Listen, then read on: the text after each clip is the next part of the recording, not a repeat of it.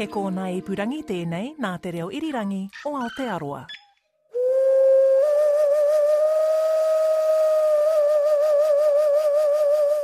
Kua ngaro te reo o ngā manu, kua ngaro hoki a rātou waiata. Kua hinga he tōtara o te wao nui a tāne. E te huia kai manua, e te mātanga whakatangitangi taonga pūro e tākuta Richard Nuns. Moi mai rā.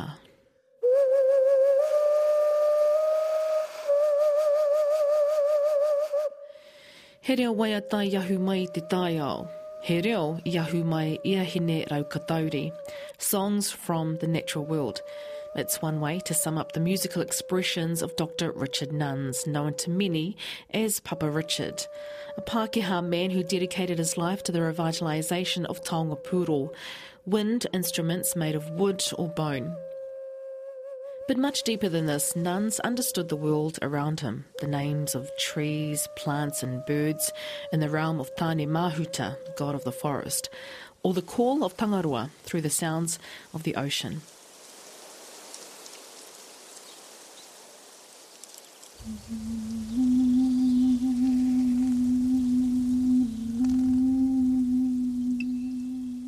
Tonight on Te Ahi Kaa, we feature coverage of Richard Nunns and posthumously Hirini Melbourne's induction into the New Zealand Music Hall of Fame in 2009. Associate Professor, Senior Lecturer, and filmmaker Dr. Paul Wolfram talks about making the 2014 documentary film Voices of the Land, Ngā o Te Whenua. te matatanga o te waiatatanga mai a te atua.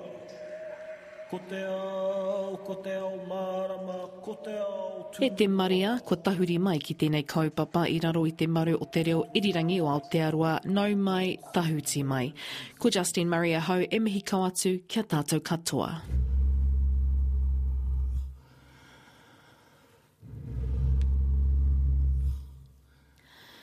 Taonga Puoro practitioner Horomona Horo has described himself as a piri paua, that is, someone who literally was always nearby or had a close friendship with Richard Nunns, Hirini Melbourne, and Brian Flintoff.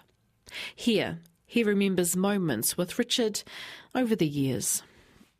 When it came time to, to sharing the knowledge, it was all those other little things, you know. He would be the first up in the morning while everyone else in the marae is still waking up. The sun's just coming over the peaks of the horizon. Old Matua Richard would have just come back from a walk and he would have already gone and met the locals, had a green tea and, and had a chat and kōrero with one of the kuia up the road, you know, or, um, you know, he will, he would, he does those little quirky little things that were reminders of, you know, um, looking at every minute of, of a wānanga uh, or going to a new space and, and cherishing every moment of it. Um, there was those things that, those little things where we would go to and do presentations around the world even. One in particular um, thing that was really quite magical was um, south of Argentina. Um, know, Richard, myself. I was travelling there with Voices New Zealand, uh, with Dr. Karen Grylls and, and the New Zealand Choir, known as Voices. And Matua Richard um, came along as well with uh, Waimihi Hōtere and me, Matua Richard, and Waimihi were doing a, a presentation on Taonga Pūoro Māori music and its connection to landscape, environment, and te Dr. Paul Wolfram is an award winning documentary filmmaker. In 2014, he directed Voices of the Land, Ngā Reo o Te Whenua. The documentary explores the connection of the landscape, music, and the relationship between Horomona Horo, Richard Nunns, and Brian Flintoff. Filmed in the South Island, Ngarua Caves near Motueka was one of the 15 film locations. This interview first featured in 2014. Well, I was an undergraduate student um, studying ethnomusicology under Alan Thomas, who eventually um, was uh, Richard's mentor and um, and PhD supervisor as well. And um, and I first came across Richard Nunns, and I, he's one of the people that inspired me to go to Papua New Guinea because his model of long term engagement with the community, going and working with people, but not just coming away to write up or to you know to make Get your what own you conclusions. need, then that's, go. That's right, which is the model of many Western academics. His model seemed like a much better way of doing things, and uh, inspired me to to work in Papua New Guinea. And um, so, yeah, I came across Richard when I was an undergraduate, and I thought, well, if he can work like this, so can I. Um, and he was really inspirational because he'd not only been doing this for for a few years, he'd been doing this for 30 years, returning to the Māori communities he worked with, um, demonstrating the knowledge that he'd learned, and a real respect for Māori communities and their, and their knowledge. But um, but yeah, he says yes to everything, and he feels obligated, um, as you'd understand. He's been all this knowledge and these stories that he's been learned over the years um, have been generously kind of shared with him, and he feels that his it's his job to to share these back to the communities that he got them from and to other people. You know, um, and that's a that's a great way of working. And I think it's it's one of the key things behind Māori communities is I've encountered them and understood them as is um, this this idea of sharing and the idea of community and how important that is sharing knowledge. Yeah. Was it you, Paul? I remember when I spoke to you a year ago, you you mentioned that Dr. Richard Nunns paid a visit, I think, to the school, and he walked outside and did he see a leaf or a piece of grass or a blade of grass, or and he picked it up and, and just That's right. it? I remember um, Richard told us to follow him with a camera one day, and I, I followed him around the just the gardens outside the music school, which were all native plants, and he just one after the other after the other. We must have gone through 20 plants. Everyone who said, This is so and so, gave the Māori name, gave the scientific name, and then uh, would pick it up and play it. You know, you know, this is a mountain daisy. When you hollow this out, you can use it as a mouth resonator, and he'd tap on it. And just the, the depth of knowledge there is just extraordinary. And in fact, that was one of the uh, frustrating things when um, making the film with him is that he and Horomona would be walking down a path in the in the bush. We'd be trying to get to a location at a certain time to record something, and uh, inevitably Richard would stop and say, "Hey, boy, what's that called?" And and Horomona would have a go, and he'd say, "Oh." Try harder, and uh, and he'd, it'd always been you know, but he'd be learning, teaching Horo Horomona about the plants, and of course Horomona knows a huge amount now as well. And then they'd stop and they'd tutu with stuff, and they'd and they'd make sounds out of leaves. In, in fact, there's one section in the film that that kind of captures that playfulness. They stop and they bang on trees and make them resonate, and then they. um, you know, and then they go up to a rock and they start playing it like kowo, and and then they pull on leaves and it sounds like they're calling seagulls, but, but apparently it's a wicker call. It's it's neat how playful they are, and that's one of the other things I really appreciate about about Richard is that while he's very careful and respectful of the knowledge. Um, it doesn't always need to be treated with so much reverence. You know, you can joke, you can have fun with this, and Yeah. and often that's uh, Pākehā feel intimidated by the Māori world because uh, they don't know where to begin, and and and sometimes that humour and that respectful playfulness um, can really help to open up.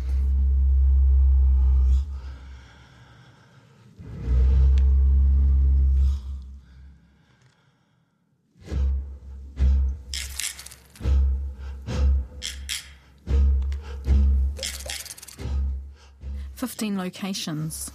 Yeah, or more. I can't recall really. it was it's pretty intense. From Takaka. Now, is Takaka going towards Golden Bay? Yeah, that's yeah. right. And we worked out around there um, for a week, and we went over to the top of the west coast, a place called Karamea, which is just stunning. Um, top of the west coast, wild seas coming in, and just the sounds in these places are incredible. We walked right down to a place called Birdlings Flat, where um, just south of Christchurch. Then we went down to the Catlins and finished these, uh, visited all sorts of uh, amazing locations in the Catlins, and then finally over to Fiordland, where um, we went up to. Um, I think it's called Doubtful Sound, at one of the peaks there, and, and filmed up there. So we saw a huge amount of the landscape of the, of the South Island, and um, and I got a new appreciation for just how beautiful New Zealand is.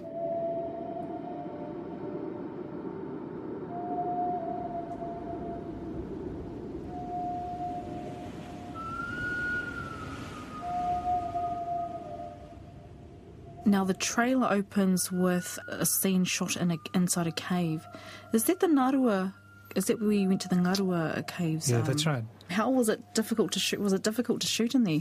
Yeah, well, uh, I guess it speaks to Richard's um, own determination. But um, I, he wanted to he wanted to work in this cave. He said the sounds in here are important, and um, you know, it's it's it's an interesting place. So he really wanted to work in there, and I went in and I saw the 22 steps down, and I thought, oh man, I've... but he insisted on going on down there, and you know, and when he wants to do something, even with his his Parkinson's, his condition, when he puts his mind to something, he's still well and truly capable. so he. Um, he got himself in there, and, and of course with Horomona's help, and uh, and and so the film opens inside the cave, and it's it feels closed in, and it feels very dark, but um, kind of establishes uh, an important um, aspect of, for Taonga Puoro players, which is the from the darkness, you know, light came the music. Yes, yes. And so, and so that's what I was trying to do there. We kind of established the characters in there, and, and, and the relationship between uh, Richard and, and Horomona is really important. You get a feel for the fact that you know Horomona is, uh, looks after him and, and, guides him around, and the, the relationship is really close. And then we burst out over the Takaka Hills, and it's just gorgeous. All the colour floods in. The film as a whole is a real experience, and that's what I wanted it to Yeah. be. It's you you enter into the experience of what it's like to you know another way of understanding the relationship between between people and landscape.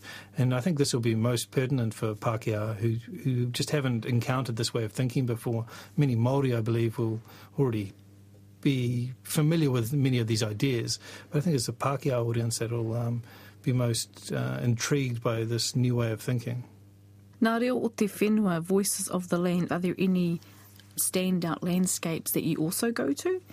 Oh yeah, yeah. Fiordland is just incredible. But as I've mentioned, the um, the Catlins are just Yeah, amazing. yeah. And we went to a place called Jack's Blowhole there, which is um, an old smuggler's port. There was some chap, a Maori guy, who used to bring in whiskey. He was a he was an interesting character by the sounds of it, and he used this as a place to smuggle stuff, and it's become known as Jack's Blowhole. but uh, and and just the sights and sounds there. But it's more than just uh, you know you know it is a musical exploration of the landscape, but it's also it tells the story of the revival. The revival of the Taonga Puoro.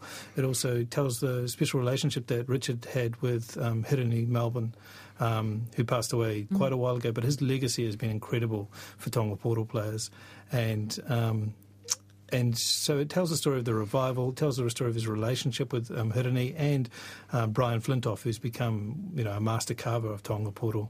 But it also kind of seeks to make us you know reflect on who we are in the landscape and how we how we consider the landscape. Was it sad wrapping up the film? Oh yes, in in many ways, I think Richard would have liked to continue to do the North Island now. You know, I was going to um, say, why such the concentration in the South Island? It's because Richard lives there. No, partly because Richard lives there and he's really familiar with a lot of the landscape. Yeah, yeah. I mean, most of the places that we visited were sites where iwi and hapu had told him, you know, these are these are important places to us, and they Yeah. and they have sounds and meaning for us. So he's kind of gathered a, a stockpile of Hmm. all of these interesting places through his 30, 40 years of working with Māori communities, and he wanted to explore this idea on film with us.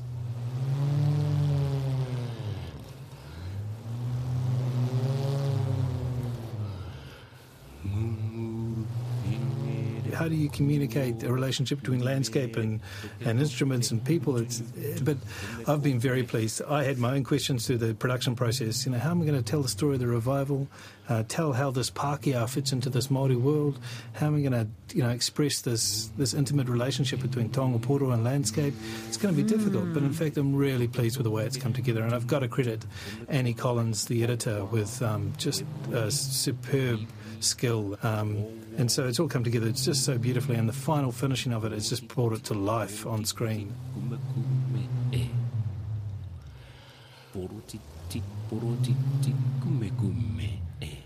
Tēnā koe Dr Paul Wolfram. Voices of the Land, Nā Reo o Te Whenua, is available to watch right now on Vimeo. There is a small charge for the 48 hour stream.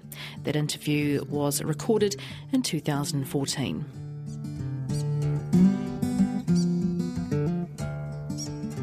Was during the 1970s that the late Dr. Hirini Melbourne and Richard Nunns met at a concert held at Pipitea Marae in Wellington. Then, in the 1980s, this seemingly unlikely duo crossed paths again at a wānanga about the revival of traditional instruments. Now, over the next 20 years, they would become good friends, collaborating and performing music and sharing their knowledge with others. Dr. Melbourne's songs like Pūrere Hua, Puria Nei, Rongo Mai, Whiti Te Marama are just a few of his waiata that are still popular today. Meanwhile, Richard Nunns played many of the taonga puoro, both with Hirini and a wide range of New Zealand artists. Dr. Hirini Melbourne, or Tūhoe Mingati Kahungunu, died in 2003. In 2009, he was inducted posthumously into the New Zealand Music Hall of Fame, as too was Dr. Richard Nunns.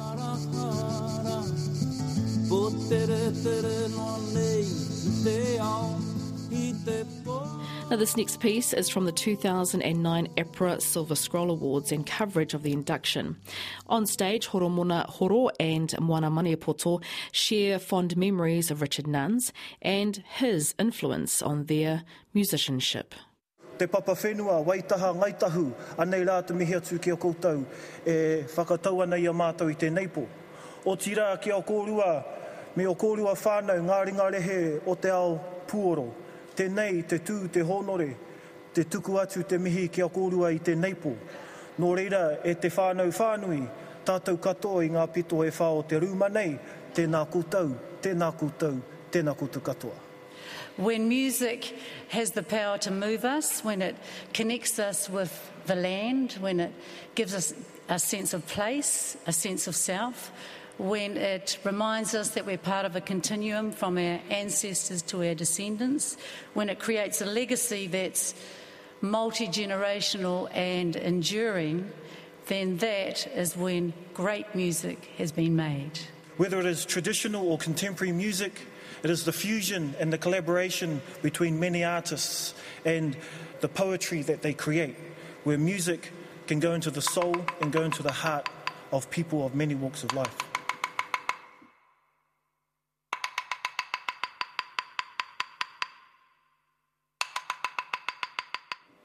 I was introduced to Richard Nunns after the release of my first album.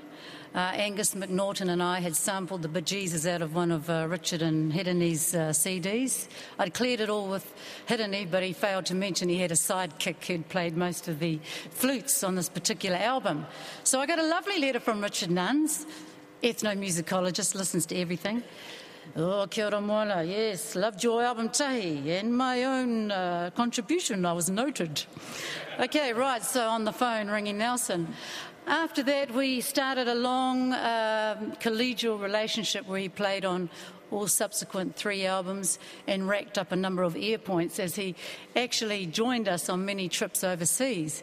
Uh, and it would have looked quite funny. Um, Richard being, you know, taller than anyone else in the band, definitely fairer than anyone else in the band, with red hair, and slightly older than anyone else in the band. We used to put a, um, a black shirt on him and a tonga and sort of hope he'd blend in a bit, but yeah, nah, nah.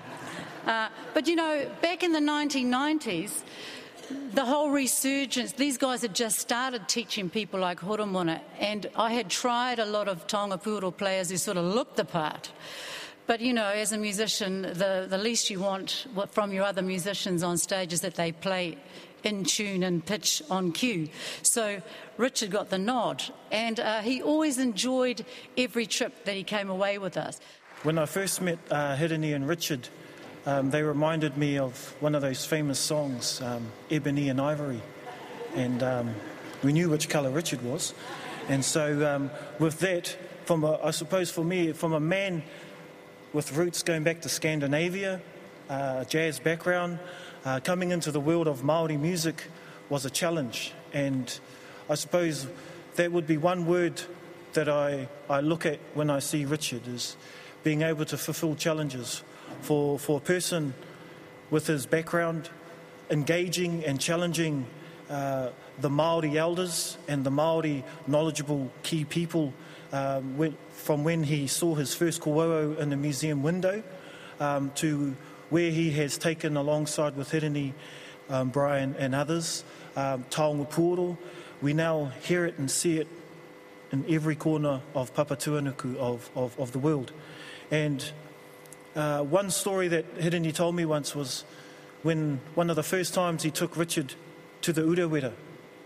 They went to Rewarewa Marae, which is in Ruatoki, and uh, a lot of the whānau from down there was wondering who this Pākehā guy was, and, and they thought, oh yeah, we'll get him. And so they made a, a big, huge pot of teroteros, which is sheep intestines, and thought, ah, this fellow won't eat it. A little known, five minutes later, he went back to them asking for more. And so, um, with, with that, Richard Nunns and his family, uh, I have to take once again acknowledgement to Fire Rachel because with what Richard can do with Taonga Puoro here and and around the world, uh, imagine what love he shows his family. So, with that, uh, tēnā koe, Richard. Kia ora tātou e tēnei pō. E karanga mai e te kai mahi waiata, e te kai tuitui uh, waiata, kai whakatangitangi puoro. Ne apra. Uh, pondering on what one would, say, with Parkinson's now I usually burst into tears. And I don't do it very prettily, so uh, this will be short. I, uh, I pondered long and hard on the nature of the award, which I'm still hugely humbled about, or we are, I know Hirini would be, and we're both standing there blinking our eyes and, and wondering what to say. And I think of the hundreds who should be there before. But it's certainly a great honour and a great, great humbling honour to, to receive this award. And uh, I might look pretty tall and large, although I'm rather bent over now, but I often think if people only knew, they think when you're out there performing and you're doing stuff that you're extremely confident and you wish you had that yourselves.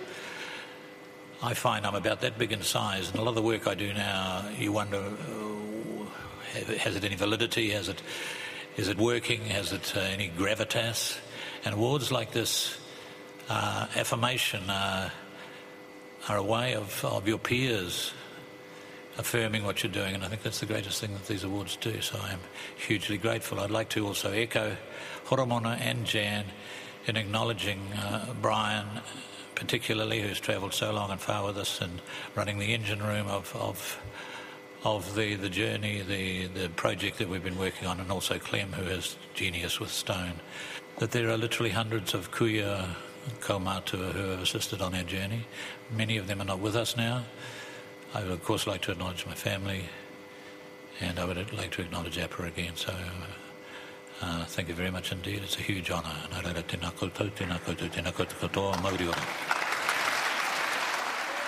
Coverage from the 2009 APRA Silver Scroll Awards and the induction of both Dr. Richard Nunns and Dr. Melbourne's posthumous induction into the New Zealand Music Hall of Fame. This week's episode of Te is dedicated to Dr. Richard Nunns, to his whānau, his students, and the many musicians both here and around the world.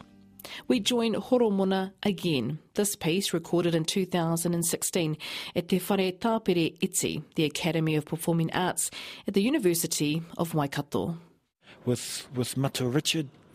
Uh, on top of what I said about Matua Hirini is that uh, Matua Richards really taught me about respect and acknowledgement and how somebody from another culture can fall in love with a traditional art form and sacrifice his life in the revival of it.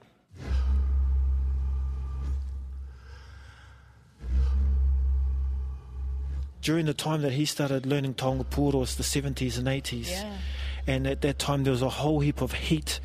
Uh, rev- um, there's a whole heap of protests, uh, the rekindling, the revival of Te Ao Māori, the Māori language debate in 1972, you know, Bastion Point 1978, the land marches all over, you know, and he went to the elders and sat with them, and he would be given challenges, and then he'd go away and they wouldn't think he'd go back to them. He'd go back, whether it was the next day, the next week, the next month, in his humility and his red head and pink face. You know, he, he had the perseverance, you know, and throughout his whole career of playing Taonga Pūoro, got flack from both Māori, the Māori world as well as the Pākehā world. The Māori world saying, why are you doing our instruments, your Pākehā? And the Pākehā world saying, uh, what do you want to learn uh, the Maori instruments for, you know, and so he was able to uh, overcome both sides of the coin, and, and, and through that you can see the love that he had for this art form. And um, his book, Te Ara Puoro, gives great um, commendation to um, his life's work with Taonga Puoro. And so with both Hirini, Hirini uh, and, and Richard, they've been um, great pillars uh, in, in, in my journey alongside uh, Brian Flintoff. I taught myself how to play the first few years I started playing Taonga Puoro. And when I got to meet them, um, I've been a piri power to all three of them ever since.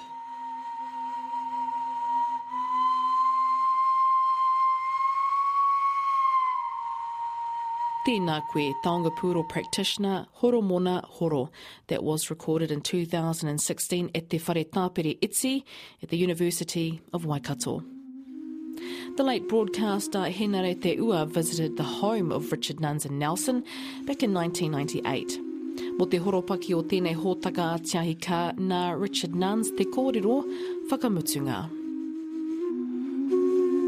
people often ask me, how did you begin? Where did you begin this, this extraordinary journey? And in fact, I can place it exactly um, uh, to a sighting of a, an article in about 1960 61 in the Auckland Weekly News um, with that central section of that uh, black and white photography mm, paper. Yes. And there was an article, accompanying article on instruments, traditional instruments of the Māori.